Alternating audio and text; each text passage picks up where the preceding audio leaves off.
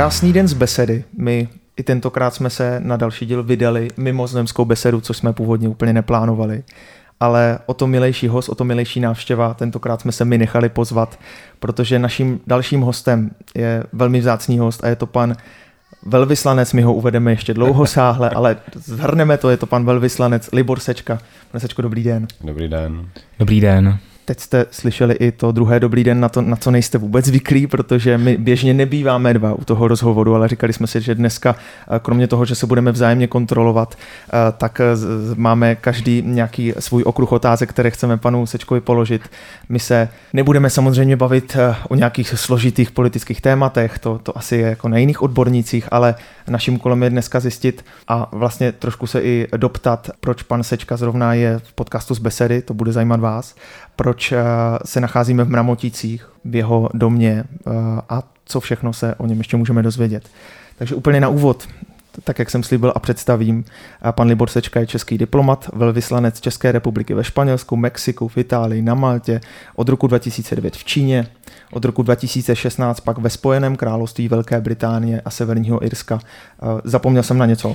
Ne, nezapomněl, říkáte to skoro přesně, protože ve Španělsku jsem nebyl velvyslanec, ale byl jsem tam v těch nižších pozicích diplomatických a velvyslancem jsem se stal později a poprvé jsem byl velvyslancem v Mexiku. Mm-hmm. I tak eh, ta vaše mise, to se ani nedá nazvat jednou misí, eh, ta vaše cesta byla dlouhosáhlá. My jsme se mimo jiné informace dozvěděli i to, že jste byl třeba v roce 2016 v publikaci Asociace pro mezinárodní otázky označen jako jediný z 93 českých velvyslanců, který dostal důvěru vést českou diplomatickou misi v zahraničí již po páté. Takže těch prvenství anebo těch rekordů máte několik, k těm se postupně dostaneme, ale toto je, toto je opravdu významné. Eh, já, já k tomu jenom, eh, samozřejmě je to statistika a, některé eh, ty věci nejsou tak ani mojí zásluhou, ale je to souhrn nějakých historicko-společenských událostí, okolností a tak dále, takže v, v jiných zemích diplomaté tak se nestávají tak běžně v, ve věku přes 30 let velvyslancem, velvyslanci, jako jsem se stal já, ale říkám, to bylo dáno nějakou jako dobovou situací, takže nevydával bych to tak ani za svou zásluhu, je to prostě něco, co jsem rád využil, e, jsem e, rád, že jsem to mohl dělat, že jsem mohl naši zemi reprezentovat e, v tolika zemích, ale je to dáno i tím, že ty okolnosti tomu napomohly. Já bych možná začal rovnou tou otázkou, co říkal Kája, že by mohlo posluchače zajímat, proč zrovna vy, jako velvyslanec, jste v podcastu z besedy, v podstatě v podcastu, který se věnuje znojmákům. Tak eh, proč jste u nás v podcastu? Tak ta, ta odpověď má eh, možná několik rovin. Eh, v podcastu jsem bez znojemské besedy, protože do Znojma patřím. Znojmo je moje rodné město. Vyrůstal jsem v Ramoticích, do Znojma jsem chodil na gymnázium. Mám tady spoustu přátel, zážitků mládí, hrál jsem tady fotbal. Takže je to něco, co je prostě pro mě takovou živou vodou. Vždycky, když kdykoliv cestuju, tak se tam vracím, abych se tady v té studně trošku oživil. Takže to je takový ten hlavní důvod. Je tady, když si představím domov, tak eh, i asociace se Znojmem eh, mi eh, ten domov vytváří. Druhá věc, že se známe s Lenkou Jíšovou, která pracuje pro besedu. Jsme širší rodina a tam mě oslovila, pozvala. Já jsem tu nabídku rád přijal, protože si myslím, že e, jsem hodně s tímto krajem a prostředním a městem e, spojen a, a rád se podělím o, o svoje zážitky, o svoje pohledy na svět se, s těmi všemi, co chtějí tento, tento krásný podcast poslouchat. A jak vzpomínáte na Znojmo v těch vašich mladých letech, studentských letech? Studoval jste na gymnáziu doktora Karla Polesného ve Znojmě, myslím tři roky. Uh, určitě na to vzpomínám, vzpomínám na to rád. Eh, byly to krásné roky, stejně tak eh, složité v některých ohledech, protože ten přechod ze základní školy na gymnázium eh, byl trošku náročný v té době. Změnil jsem i životní rytmus, jezdil jsem prostě do Znojma sám, s nějakým způsobem jsem se tam stravoval a tak dál. Takže přece jenom to byl zásah do toho, do toho života, nějaký krok dál, ale současně jsem měl, jsem měl možnost to město si sám pro sebe objevovat. A, takže ten čas, co mi zůstával do doby, než odjížděl autobus do Mramotic, a to bylo zhruba tak hodina a půl, tak jsem věnoval návštěvám prostě nejrůznějších částí města a a, a pak jsme tam pořádali výlety se spolužáky, takže to město prostě mám hrozně rád, získal jsem k němu velký vztah a, a rád se sem vracím. Mě zajímalo, jak se kluk ze Znojma rozhodne vydat na tu cestu diplomata tady v Mramoticích, jestli jste měl ambice jako nějaké diplomatické. No, když se podíváte na moji knihu, tamhle ještě, tak je tam spousta starých knih, které vlastně odrážejí to moje dětství. Je tam celá řada cestopisů a, a dobrodružných e, románů. A e, já když jsem je četl, tak jsem získával touhu stát se námořníkem. A tu mm-hmm. touhu jsem měl strašně dlouho, hrozně dlouho.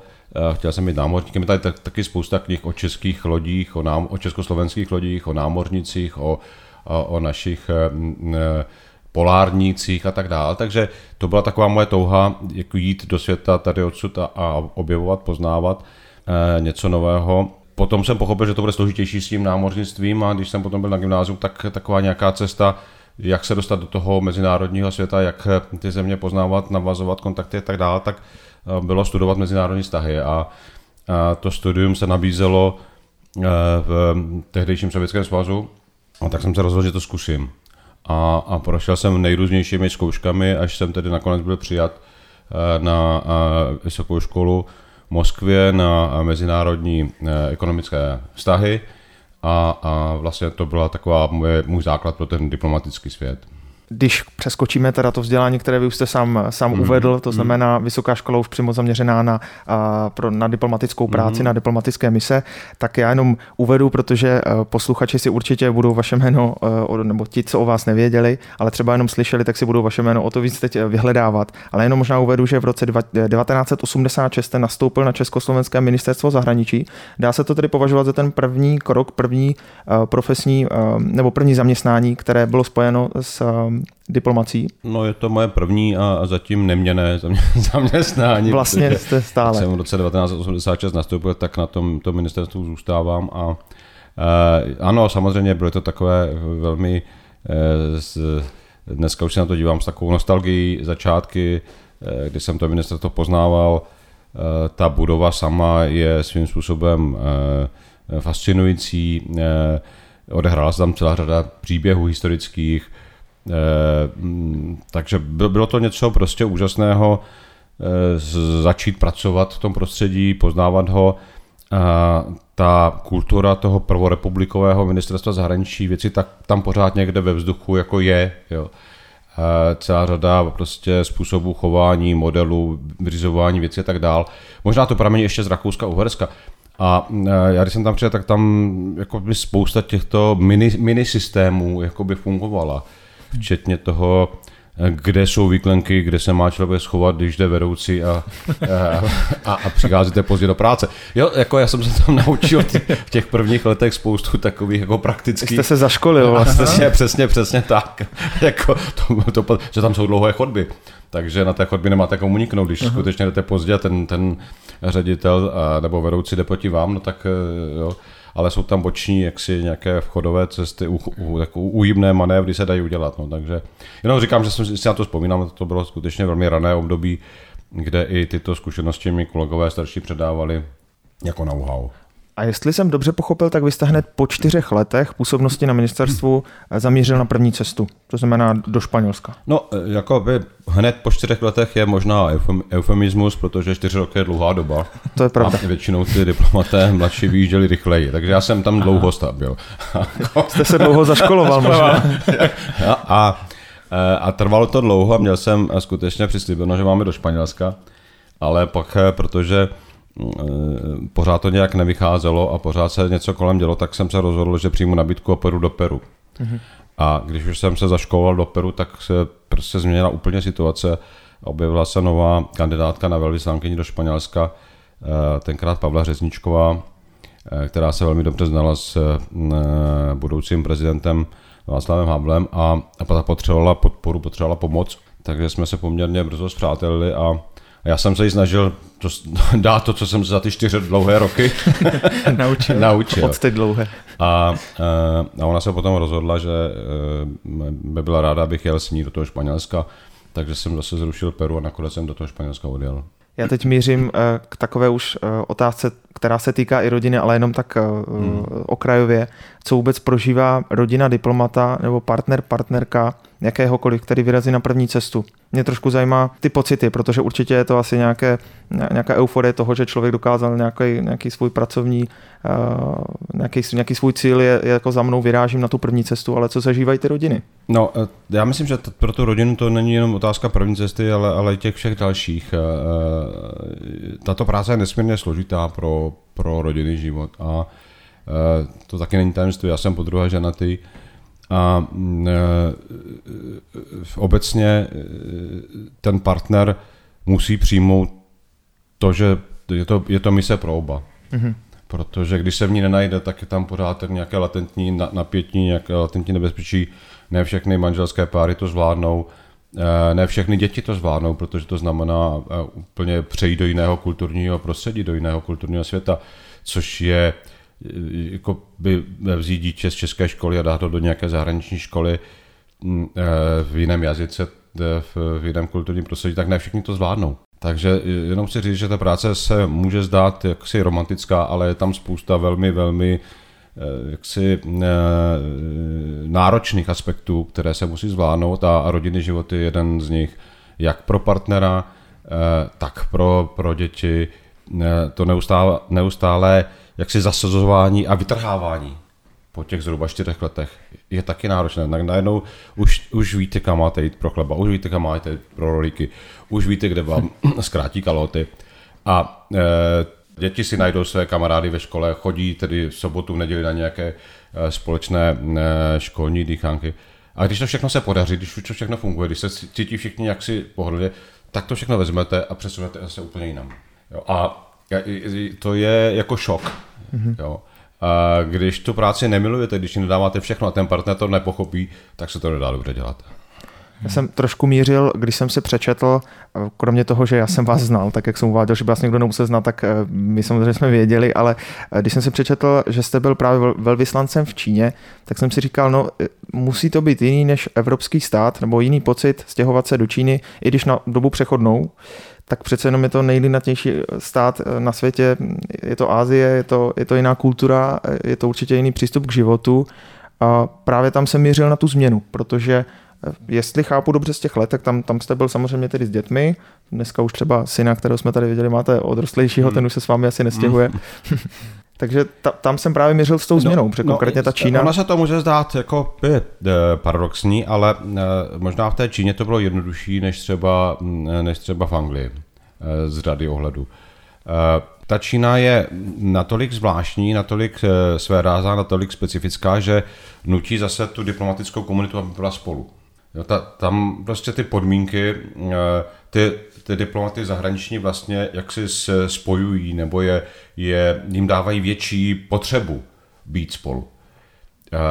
Tím pádem i ten život je trošku bohatší, protože ta komunita žije jako víc spolu, je, je, je víc jaksi, e, společensky aktivní, než, než, někde, než někde, kde ty podmínky jsou prostě jednodušší. Je tam celá řada dobrých, dobrých anglických škol, takže ty děti můžou, můžou chodit mm. do mhm. anglických škol a e, k tomu se učí čínštinu. A na druhou stranu nabízí neuvěřitelné množství jaksi e, nových zážitků, věmů. Dává vám takovou jako pocit e, naplňování neustálého, pořád něco nového přichází. A ta, ta Čína byla pro nás fascinující, protože když to řeknu s, možná úplně s, hrozně zjednodušeně, tak je tam všechno obráceně a všechno dobře funguje. Mm-hmm. V tom obráceném módu, v tom obráceném způsobu. Jo. My jsme lidé slunce. My máme rádi slunce, my se vystavujeme slunce, když sluníčko se objeví, jsme šťastní, že máme sluníčko. Eh, Číňané, když je sluníčko, tak si berou dešník, aby na ně nesvítilo, aby zůstali co nejvíc jaksi bílí nebo, nebo, nebo světlí. Náš kalendář je, je postaven na slunci, když to čínský je postavený na měsíci. Mm-hmm. Číňané jsou měsíční lidé. Když je měsíc v úplňku, tak oni sedí na balkóně, na terase, pijou čaj a píšou básně a dívají se na, na princeznu, která odletěla na měsíc. Jo, to je úplně jiný, jo, my, u nás štěká nebo vyje Skoro protipol teda. Přesně, úplně, úplně, úplně obráceně. Mm, mm. Když se podíváte na čáru spojení, tak mm, pro nás je čára spojení horizontála. Hmm. Jo, to jsem já, to jste hmm. vy, to je Lenka a jsme v, jednom, v jedné rovině a jsme spojeni horizontálou. Když to pro Číňany je čára spojení vertikála, to je nebe, já a země. Úplně jiný filozofický pohled. Jo? A, ale funguje. Slova nebo písma nebo řeč, naše řeč je složená z písmen a ty skládají, se skládají do slov a pak jsou věty. A jako počítač se snažíme toto poskládat tak, aby to bylo úplně co nejpřesnější, aby nám každý přesně rozuměl. Protože to tak má být. Číňaní vychází z obrázků. Ty znaky jsou původně obrázky a poskládají ty znaky vedle sebe a vytvoří nějaký prostě volnější, eh, volnější formu výrazu a je na vás, jaký budete, samozřejmě, že, ale je tam nějaká volnost, takže záleží na vás, jaký, jaký budete interpretovat. Takže oni vám vlastně tím, co říkají, vám dávají možnost si vybrat z toho, jak se vám to nejvíc jako hodí. Mm-hmm. Bavíme se o nějakém rozmezí, samozřejmě smysl zůstává zachován. Ale eh, eh, v určitém ohledu je, ta, je ten způsob komunikace svobodnější. Nenutí vás do toho. Jako je tam, je tam tak... A, a, a těchto těch prostě momentů je strašně, strašně moc v těch kulturách, v těch civilizacích. Mm-hmm. A když máte trpělivost, když máte když pak máte přátelé, tak do toho postupně pronikáte. A jste fascinován, jak to funguje. Takže ta integrace tam není až tak, až tak uh, složitá, než jak, jak, se, jak se zdá s, tou, s ohledem na tu vzdálenost. Že? To prostě... Ne, vůbec, já si myslím, že ta vzdálenost nehraje roli, že důležité je, jak moc se chcete do té kultury dostat. Mm-hmm. Když zůstanete na povrchu, tak budete cítit ty obrovské mm-hmm. rozdíly a nebudete vám prostě tam žít dobře ani fungovat. Ale když budete mít odvahu, chuť, vůli eh, do toho prostředí kulturního vstoupit, tak si myslím, že eh, prostě to bude pro vás obrovský obohacující. Pro nás ta Čína byla, byla nesmírně obohacující. Vy jste říkal, že jste se předtím zaškoloval eh, do Peru, tak probíhají nějaká taková školení předtím, než se vypravíte na tu misi, třeba než jste jel do té Číny? No, uh, ono, ono záleží moc potom na, na té pozici, v které vyjíždíte. Už ten velvyslanec do Číny uh, samozřejmě je výhoda, když umí jazyk, ale jako v zásadě ho umět nemusí, stačí, když mluví dobře anglicky. A, a pak má tam s, i čínské spolupracovníky. To, co si myslím, že je pro toho velvyslance důležitější, je, aby se dobře proskoumal ten terén našich zájmů. Jo, protože mm, někde se zdá, že ty zájmy jsou jako, jaksi automaticky eh, definovány nebo že někde jsou velmi jasné, ale potom, když přistoupíte jako hlouběji a, a zkoumáte, mm, proč si ty země eh, mají, nebo v čem jsou si užitečné, a to je smysl. Mm-hmm. Jako ten vztah s Čínou, jako stejně s jakoukoliv jinou zemí, eh, by měl vyjevit, proč, mm, proč spolupracujeme, nebo kde je to, kde je to gro co je eh, důležité pro nás v tom vztahu. Takže jako určitě je dobře, já jsem se učil čínsky potom v Číně, manželka se naučila velmi dobře čínsky. To samozřejmě, jako když zvládnete, tak je, tak je dobře, ale eh, myslím si, že pro tu funkci velvyslance je důležité jako neustále sledovat, neustále se snažit o přesnější definici českých zájmů v tom prostoru. Hledat je, zkoumat je, oni se mění a, a napomáhat jim. A, a to platí pro, pro všechny relace, které máme. Třeba i v Anglii to vůbec, nebo ve Velké Británii to vypadá, že je to jednoduché, ale když o tom řeknete, a proč, kde je, kde je ten hlavní smysl česko-britských vztahů, tak na tu otázku není úplně jednoduchá odpověď. Já si teď neustále porovnávám ty vaše zkušenosti z té Číny, třeba s mými zkušenostmi, protože jsem tam byl jako na dovolené aha, skoro aha. měsíc. A vidím, že jste do toho samozřejmě pro, pronikl úplně jinak, protože pro mě to opravdu bylo to, že to je ten protipol. Hmm. Zmiňoval jste angličtinu, já jsem se skoro nesetkal, že by hmm. ani taxikáři uměli anglicky hmm. a tak dále a tak dále. Jako byl to velký problém se třeba první týden tam najíst, protože eh, ano, v čínštině napsaná jídla, když nebyly obrázky, hmm. když se tam objevil turista našeho evropského vzhledu, tak na vás třeba mluvili rusky, hmm. nebo vám dali v azbuce jídelní lístky, hmm. což byl prostě velký problém ze začátku. Vy ty zkušenosti máte asi teda úplně jiné. Uh, ne, ne, ne, nemáme úplně jiné, ale tak uh, já jsem se jinak jako něco naučil čínsky, tak Jasně. abych ne, uh, nezahynul hladem, a, a, a, takže, takže já se v hospodě domluvím a stejně tak na nádraží nebo prostě na některých důležitých místech si umím říct to, co chci.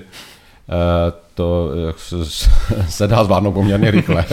Cestou letadle možná. A, a potom už zase ta zkušenost jako vám taky ukazuje, že i, i, i naučil jsem se samozřejmě některé znaky, takže vím, jakoby, eh, co je hospoda a co je eh, já nevím, eh, Trafika. holičství, že jo, takže tak to se dá potom rozpoznat, ale je pravda, že jsou některé oblasti Číny, kde je to složitější, kde s tou angličtinou prostě je problém, kde skutečně musíte něco čínsky říct, jinak se ztratíte, nedomluvíte. Já tomu tak jako trošku říkám, že to jsou bezkávové oblasti. Tam, kde už nemají kávu, tak tam už je skutečně ta Čína jako Aha. Čína Čína. Jo, ta, protože káva je moderní fenomén, a ta se, to je vlastně západní fenomén, který do Číny přišel, tam se pil vždycky čaj. Takže tam, kde už jako ne, ne, nenabízejí kávu, tak tam vím, že prostě už je skutečně taková ta Čína hodně, hodně, eh, hodně čínská. My jsme samozřejmě měli možnost cestovat. Já jsem v podstatě navštívil, myslím, že jich je 32 těch čínských provincií, všechny. A eh, bylo to, bylo to naprosto úžasné. Eh, máte pravdu, jo, ale zase na druhou stranu eh, jsme se setkali s řadou jaksi přátel čínských a tak dále, kteří eh, dovedou otevřít srdce, že jo? Ta, to, to, co mají Číňani, a, a já teď nemluvím o režimu, nemluvím mm-hmm. o, mluvíme, teď se bavíme o kultuře, bavíme mm-hmm. se o civilizaci, to jsou prostě jiné věci, to můžeme se o nich bavit, ale, ale v, té, v této chvíli se bavíme o tomto aspektu. Tak já myslím, že to, jako co Číňani mají stejné jako my, že Eh, když toho člověka přijmou, když mu důvěřují, když mu dají tu důvěru, když se s ním zpřátelí, tak eh, jsou schopni otevřít srdce. To je něco, co, o čem mluvil kardinál Špidlík, když jsem byl v Římě, to je prostě slovanská vlastnost hlavně. Jo, Slovani mají schopnost mluvit srdcem. A, ale v Číně jsem to našel taky.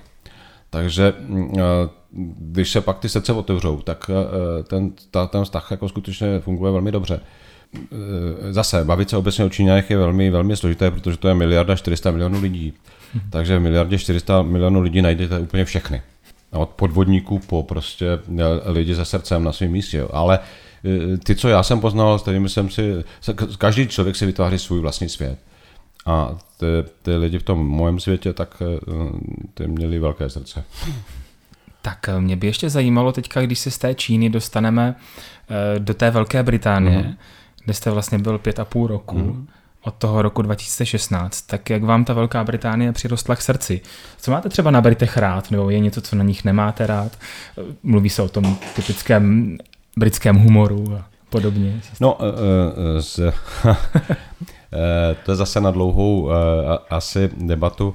Mm, Karel Čapek pobyl v Číně v 20. letech minulého století Myslím, že tam byl dva měsíce, pardon, ve Velké Británii, mm-hmm. chtěl říct, Velké Británii, ten tam byl dva měsíce a mm, psal své zápisky, posílal je do lidových novin a on říkal tam něco v tom smyslu, že angličani jsou jako stará kožená židle. To říkal Čapek v roce 1921 a já myslím, že to celkem sedí i dnes. Jo že a zase je těžké charakterizovat takhle velký národ jako nějakým jako zjednodušeným přirovnáním, ale eh, obecně eh, jsou jiní, než jsme my. Eh, není tam ta slovanská vřelost, není tam ta, ta naše velká spontánnost. Ty vztahy se tam budují velmi složitě, je to, je to obtížnější. Obecně my máme tady v, o, o Anglii jakoby daleko lepší představu o Británii, než mají oni o nás. Že? ten vztah je nerovnovážný. Já, já když to přeženu, tak řeknu, že my máme tendenci k ním zlížet a oni mají tendenci nás přehlížet. To jsou věci, eh, o kterých se ne, nemluví tak často u nás, eh, eh, nicméně je to pravda, je to, je to prostě skutečnost, že v Anglii ta práce je, je složitější. Tam a v Londýně speciálně. To je prostě světový trh, kde se prosadí jenom ty nejlepší. A jenom s tím, co Britové nemají nebo, nebo potřebují, nebo převyšujete o hodně ty ostatní. To je světový trh, kde se Uganda, Tanzánie, Pakistán a Česká republika uchází o pozornost Britů stejně všichni. A, a, a, a pro ně tyto země, o kterých jsem mluvil na začátku, jsou možná ještě blížší, protože mají s nimi historické vazby. Mm-hmm. Daleko silnější, než mají s námi. Tak já jenom chci říct, že tady u nás existuje jakási někdy idealizovaná představa o britském vztahu k nám. Eh, která se trošičku eh, odráží nebo prostě vychází i z té vojenské tradice, o tom se pak můžeme bavit. Ale to neznamená, že se, že se v Británii jaksi nedá pracovat, že se tam nedají najít přátelé. Eh, já jsem to chtěl uvést do toho složitějšího kontextu a, a ukázat ty rozdíly. My jsme odcházeli po pěti a půl letech a já jsem byl velmi jako překvapen až dojat tou hm, jaksi vlnou projevů sympatí, které se k nám dostávaly z nejrůznějších stran, ani jsem to nečekal. A bylo to, bylo to velmi těžké loučení, protože asi měsíc jsme se loučili a, a, a jak se prožívali jsme to víc, než jsme si jako by dovedli představit. No. Už přece jenom máme něco za sebou teď s, s manželkou Sabrinou, tak se eh, považujeme za eh, zkušenej, zkušenější. Ale přesto nás to zasáhlo. Ten, ten konec byl skutečně velmi, velmi dojemný, velmi náročný. Já si myslím, že eh, pak tam to, co, to, co angličani šlechtí, je jak se ta vůle dodržovat princip nebo prostě stát. Jako, jo, tam, tam to slovo prostě má svůj význam. Uh, ne, neslevovat z těch principů, které mají. Tradice, a pak i te, ten, když ukážete solidaritu, když ukážete, že prostě ctíte ty jejich věc, tak, tak jste přijat do toho, do toho eh, jejich prostředí.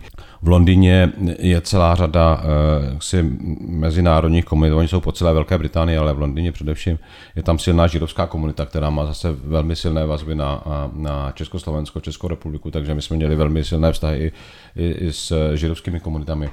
Jsou tam synagogy, ve kterých jsou tory z českých a moravských synagog a, a tam se o ně starají, ale zase udržují ty, ty kontakty. Je tam ta naše vojenská tradice, jsme tam známi přes nebo prostřednictvím naší hudby a, a dalších kulturních věcí. Takže mm, to si myslím, že všechno tam jak, jak si je, je, je pro nás důležité a e, jsme tady teprve týden, nějak jako se snažíme radovat z toho všeho, ale pořád ještě cítíme, že, že jsme jednou nohou tam. Mm-hmm. Vy jste mluvil o pěti a půl letech uh, louči, nebo po pěti a půl letech loučení se s Velkou Británií. Mm. Jak dlouho tráví běžně velvyslanec na své jedné misi? Je no, nějaký stanovený? To je taková čas. otázka, jako, která zajímá hodně novináře, často se o tom spekuluje. Vždycky, když někdo něco objeví, tak se to pak jako zveličí. Mm. Eh, já k tomu jenom chci říct to, že taková ta běžná, skutečně běžná průměrná doba jsou čtyři roky v české mm-hmm. diplomaci. Ale eh, to není nikde napsáno. Žádný psaný standard prostě. Velvyslanec je jmenován mm-hmm. prezidentem na základě doporučení vlády a je odvolán prezidentem na základě. To znamená, není tam žádný kontrakt, který by stanovoval nějakou lhůtu. Mm-hmm. A záleží na řadě okolností. Já jsem byl v Číně přes 6 let, to je taky rekord. Mm-hmm. Jo. A, a byli jsme tam, před, a ještě, ještě prezident chtěl, aby jsme tam chtěli, zůstali jako ještě díl, ale to už jsme nechtěli. A, takže, takže to bylo z toho vašeho rozhodnutí teda? No, z rozhodnutí já jsem vysvětloval panu prezidentovi, že je řada důvodů, proč bychom měli jakoby, změnit to prostředí, což se nakonec ne, eh, bylo, bylo prostě akceptováno a jenom chci říct, že se může stát, že ta doba je delší, protože to vyžadují nějaké okolnosti. Eh, země, eh, kde se pracuje pro mm, české diplomaty skutečně složitěji, jako je Čína, jako je Velká Británie, tak tam chvilku trvá díl, než vybudujete celou tu síť kontaktů. Jak si, ano, když, se, než si vytvoříte prostě tu e, komunitu, s kterou pracujete, než získáte důvěru, e, ne, než e, vstoupíte do, do různých prostě formací a, a pak máte tedy ovládnuto to, co, co, to, co jsou české zájmy, a to, jaké prostředky máte k tomu, abyste je mohl naplňovat. Mm-hmm. A, a dát tyhle ty dvě množiny dohromady, vybudovat je dobře, pochopit, dobře definovat, tak trvá v některých oblastech déle. A takže e, proto si myslím, že jsme byli tak e, jaksi relativně dlouho v Číně a relativně dlouho v Británii. No, a když se podívám na ještě historicky zpátky, tak těch velvyslanců tam tak dlouho moc nebylo. No. My, když jsme přicházeli, tak uh, já jsem si všiml fotky právě v knihovně mm-hmm. kde máte Václava Havla, mm-hmm. prezidenta Václava Havla mm-hmm. i s věnováním. A v té souvislosti mě uh, napadl příběh, na který znojmáci jsou hodně pišní. Uh, někteří je znají, někteří ne. Nevím, jestli znáte vy, uh, když byla královna Alžběta v 96. roce pozvána Eh, Václavem Havlem právě do České republiky zamířili i do Brna. Zároveň dostala, dostala přechutnat moravské víno, konkrétně tady ze Znovínu a poprvé vlastně porušila královskou etiketu a napila se z jedné lahve vícekrát. Eh, na to my jsme jako znojmáci moc pišní, jak je to tady s těmi tradicemi nebo s tou kulturou, mm-hmm. která se převáží ze Znojma, ze Znojma do Británie. Vy jste se určitě několikrát vracel. My jsme eh, to, toho svého počátku, když jsem začal jako velvyslanec v Mexiku, tak uh, jsem navázal velmi dobrou spolupráci se Znovínem a, a všude, kde jsem byl, ať to bylo Mexiko, Brusel, Itálie, uh, Peking a nakonec Londýn, tak všude jsem měl víno ze Znovína. a, a nejrůznější vína, to znamená tu, tu nejlepší možnou nabídku. A tady v Británii samozřejmě naše víno je velmi oceňováno, znalci i všichni ostatní ho mají velmi rádi. A moje žena v té pozici jaksi nápomocné nebo prostě součástí toho, toho, my jsme vlastně byli tým, jak jsem o tom mluvil na začátku, tak ona se stala neformální předsedkyní mm, skupiny manželek velvyslanců Evropské unie v Londýně. Ona ji v podstatě založila a nějak rozdělila činnost a měli každý měsíc setkání a na to setkání zvali nejrůznější hosty. A e, jedním z těch hostů e, se stala, se stala vévodkyně Kamila, manželka prince Charlesa, prince, který by se měl stát králem, že jo, někdy v budoucnu. A uh, oni tomu říkají, oni mají angličani takový termín in waiting, tam je všechno in waiting, takže uh, řekl bych, že prince v očekávání. Čeká. A, a uh, takže Kamila přišla na, uh, Kamila přišla na, na schůzku uh, žen uh, velvyslanců EU na naší rezidenci a, a my jsme jí dali dva dárky. S, s jedním byla taková sada křišťálu z Mozru a k tomu uh, taková kolekce uh, vín ze Znovína. A uh, ona říkala, že nemůže moc spít, protože bylo poledne a tak dále. No.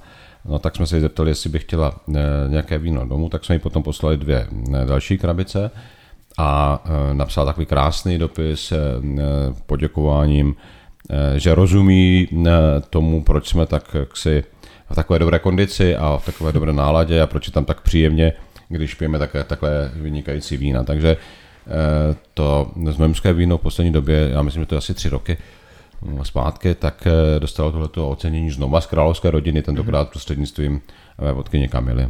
Téměř, téměř po, nebo po 15 letech vlastně. Hmm jedno téma, eh, které, které nepřestane rezonovat a které je s Velkou Británií hodně spjaté a trošku navozuje i na to, když jste mluvil o tom, že slovanské národy mají velké srdce a to je uctívání památky padlých mm. za druhé světové války. Vy máte za sebou jeden, eh, já bych to možná taky nazval misí nebo projektem, eh, který, který na toto přesně navazuje, protože těch československých letců obecně nebo bojovníků tam padlo mnoho. Můžete nám popsat tento projekt? No, my jsme měli v podstatě v době mého působení v Londýně každý rok nějaký projekt. Tento projekt byl poslední byl uh, spojen s koncem uh, 75. výročím konce druhé světové války a 80. výročím příchodu československých vojsk uh, do Británie v roce 1940. A tam ta tradice je, mm, je, je živá, ale samozřejmě, protože to je 80 let, tak se postupně vytrácí nebo prostě ztrácí na významu. Nebo, a já jsem si říkal, že bylo dobře, abychom ji jako nově nasvítili, abychom ukázali i, i Britům, že mm, jsme spojenci a ten, to hlavní moto bylo říct, že když jsme byli schopni tak dobře spolupracovat v dobách těžkých, tak eh, bychom měli být schopni dobře spolupracovat v těch dobách, které nejsou až tak těžké. A to je dneska. A eh, nechtěl jsem dělat jenom oslavu těch našich vojáků, ale jako je využít i jako by do, do té diplomatické práce jako nástroj. No, já jsem chtěl ty vojáky tak trošku oživit. jo? A pro mě nejsou mrtví, pro mě prostě jsou živí a, a prostě pracují pro nás i dneska. Další věc, kterou jsem chtěl, je jakoby dát to formální pryč a podívat se na to, eh, na to co, je, co je v tom nitru. Eh, podívat se spíš k tomu, co, kde je to lidské. Jo? My, my máme pořád legendy o několika málo československých válečných letcích, kteří bojovali hrdině proti Němcům. A což je dobře. A je dobře to prostě připomínat. Ale, ale zapomínáme na to, že tam mezi těmi 308 vojáky, kteří našli svoje hroby v Británii, byla spousta sebevrahů. A spousta lidí, prostě, kteří zemřeli v nemocnicích na tuberkulózu, na další prostě věci vojáci, které, které nešťastnou náhodou zahynuli při různých cvičeních. Na střelnicích jsme si sami zastřelili vojáky. Eh, byla tam posádka našich letců, kteří se vraceli z bombardování Sherburgu a se střelili je Britové. Jo, a to jsou věci, o kterých se neví. A, to jsou věci, které patří k válce. A já jsem chtěl říct, že i tyto lidé jako zaslouží, abychom je viděli jako hrdiny, protože šli do války. byli připraveni bojovat, rozhodli se prostě pro svou vlast udělat a zahynuli v nějakých jako nešťastných okolnostech, které sice nebyly, nebo nedají se nazvat přímo válečným bojem, ale byly v tom, v tom, v tom kontextu. A jo, říct, že, že, že prostě ta, ta naše tradice má i tuto, tento aspekt, že je tam spousta velmi eh, sebevraždy kvůli lásce. Eh, jo, je spousta lidských příběhů v tom mhm. všem, co se odehrálo a nesmíme na ně zapomínat a nesmíme si jenom myslet, že teda máme několik málo letců, nebo, mm, jo, ale mám, tam prostě ta, ten život byl tak strašně pestrý a složitý v té době. A, eh, a, a, a myslím si, že dobře o něm mluvit a dobře je prostě uctívat i tyto, i tyto vojáky jako hrdiny. Vy jste kromě toho, že jste, dočetl jsem se, to bylo tuším přes 300 památníků nebo hrobů mm. těch jednotlivých vojáků, tak kromě toho, že jste všechny osobně, nebo mm. říkám dobře, že jste, ano, že jste ano, je ano. zvládl, zvládl oběd ano, a uctít tu památku? Asi 107 hřbitovů nebo kolik? Je to 127, 127 hřbitovů a pamětních míst a je to skutečně 308 hrobů. Eh, je, je, je z toho natočen krásný film. Na to jsem se chtěl právě zeptat. Na, na YouTube. Já si myslím, že ten film je velmi, velmi hezký. A zpracovali jsme ho s Maxem Škachem, což je český kameraman, který žije v Londýně. Mm-hmm. A ten film měl premiéru na ambasádě, eh, eh, považoval, seznam ho měl na svých stránkách. Já myslím, že, že krásně vystihuje tu atmosféru. V tom filmu se i ukazuje to, jak vlastně jsme mm, to téma zase vraceli angličanům, protože spousta poslanců britského parlamentu dnes nemá nemá představu o tom, že českoslovenští vojáci bojovali po boku eh, Britů a ostatních. A, a to se mi právě líbilo, že mm-hmm. můžu použít tady, spojíte se, ve vašem volebním obvodě tady na tom hřbitově leží dva českoslovenští vojáci. A oni úžasnou. Říká, jak je to možné, mm-hmm. my jsme o tom to, to, nevěděli. Mm-hmm. E, zapojovali se do toho e, novináři z Timesu, Daniel Finkelstein. A e, ten zase byl jak si překvapen, kolik židovských vojáků tam bylo. To taky další kapitola, ty jsou zase na židovských hřbitovech. Eh, rabín eh, z Birminghamu byl s námi a tak dále. Tak to, to je velmi mm, jaksi zajímavý ten, ten, ten film ukazuje spoustu dalších aspektů, o kterých jsem nemluvil a kromě filmu by teď v září měla být kniha. Zase na toto téma. Na toto téma mm-hmm. bude se jmenovat Britské etapy, putování za hroby československých vojáků Eh, vydáváme to dohromady, nebo lépe řečeno tím patronem je nakladatelství Books and Pipes z Brna a měla by být v září. My se tady o vaší misi ve Velké Británii už bavíme eh, v tom, bych řekl, minulém čase. Mm-hmm.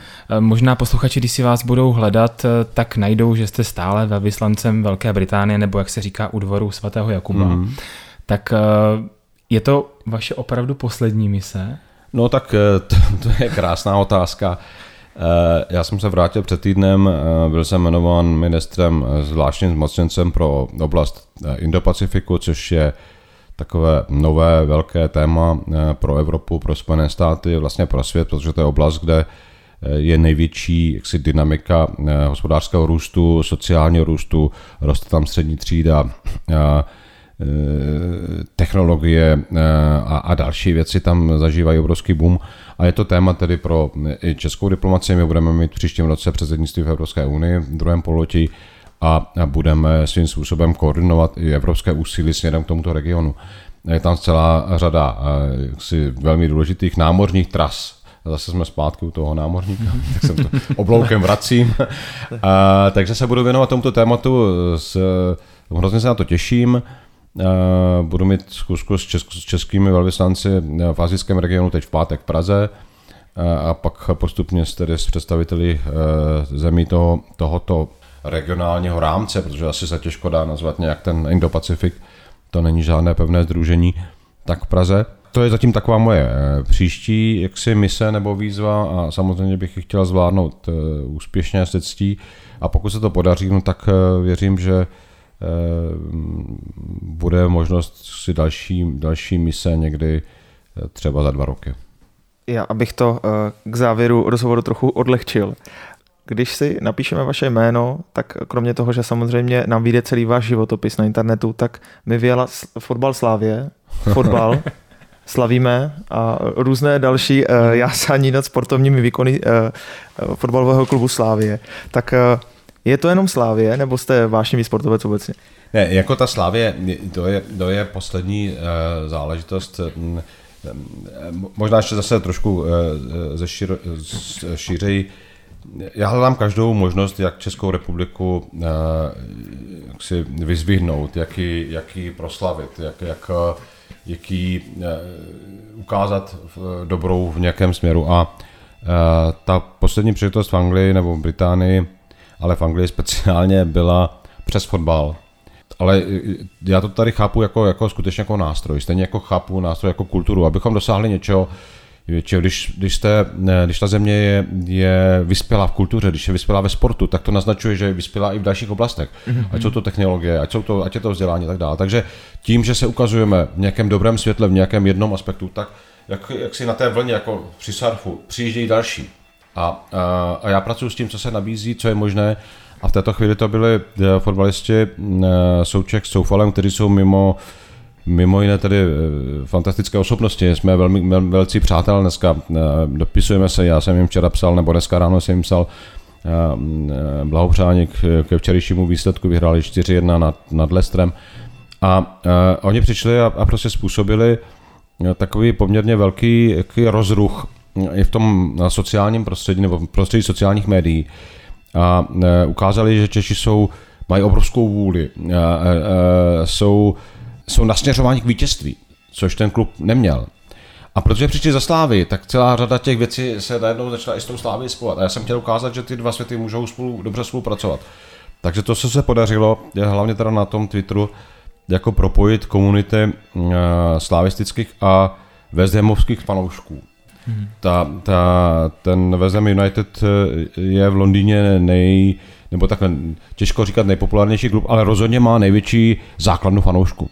Mm-hmm. Takže to je obrovská masa lidí. A e, já, já teda se s nimi snažím komunikovat i prostřednictvím toho Twitteru. A to, že je tam ta linka fotbalu, tak já tam můžu sunovat další. Teď jsem tam jako dával Twitter o Znojmu. Mm-hmm. Celá řada reaguje lidí mm-hmm. na to, jako, že to je tak krásný město, kde jsem se narodil. Jo, a e, dají se tam dávat věci o kultuře, o našich technologiích, o, o, o památkách České republiky. Zase jenom říkám, že ten fotbal je tady, jako já ho mám rád, já jsem ho tady hrál, teď jsem se byl podívat na Mrnotice, hráli v Mašurkách, vyhráli 6-2, bylo to úžasný, úžasný v neděli, takže jako samozřejmě to je to součást si toho mého vnímání světa, dává mi to radost, tak dále. ale kromě toho s ním pracuji. Takže jo, že to je i zábava, i, i, i, i, i nástroj, a když se to povede, tak pak eh, to, že eh, teď jsem s tou Sláví spojen, je, je pravda, Slávy mám rád, Slávy samozřejmě fandím, ale kdekoliv jsem byl, tak jsem podporoval všechny další kluby. Teď jsem pomáhal Plzni naposled, eh, když hrála ve Velsu, tak to se taky podařilo, měli problémy s vízy pro své africké hráče, dlouho jsme to řešili a byl jsem se na ně podívat, byl jsem je podpořit. Takže jako velvyslanec si myslím, že by měl reprezentaty českého sportu podpořit všude. A když dáme úplně stranou tady ty diplomatické... Ne, mrzí mě teda ta současná situace z nojemského fotbalu, to je jako musím říct, že tak. Možná bude potřebovat pomoc vaši na té diplomatické národní úrovni. To bude výzva no, asi. No. Možná další mise. Pardon. Když dáme pryč teda tady ty diplomatické povinnosti, hmm. tak eh, co vás třeba baví ve volném čase, teda kromě fotbalu, když si rád zajdete na mramotice s mašůvkama? No, baví mě hrozně jezdit na kole teď. Je to mm-hmm. takový jakoby, velký téma pro mě asi posledních, já nevím, pěti let. Uh, dostal jsem se ke kolu v, v Anglii.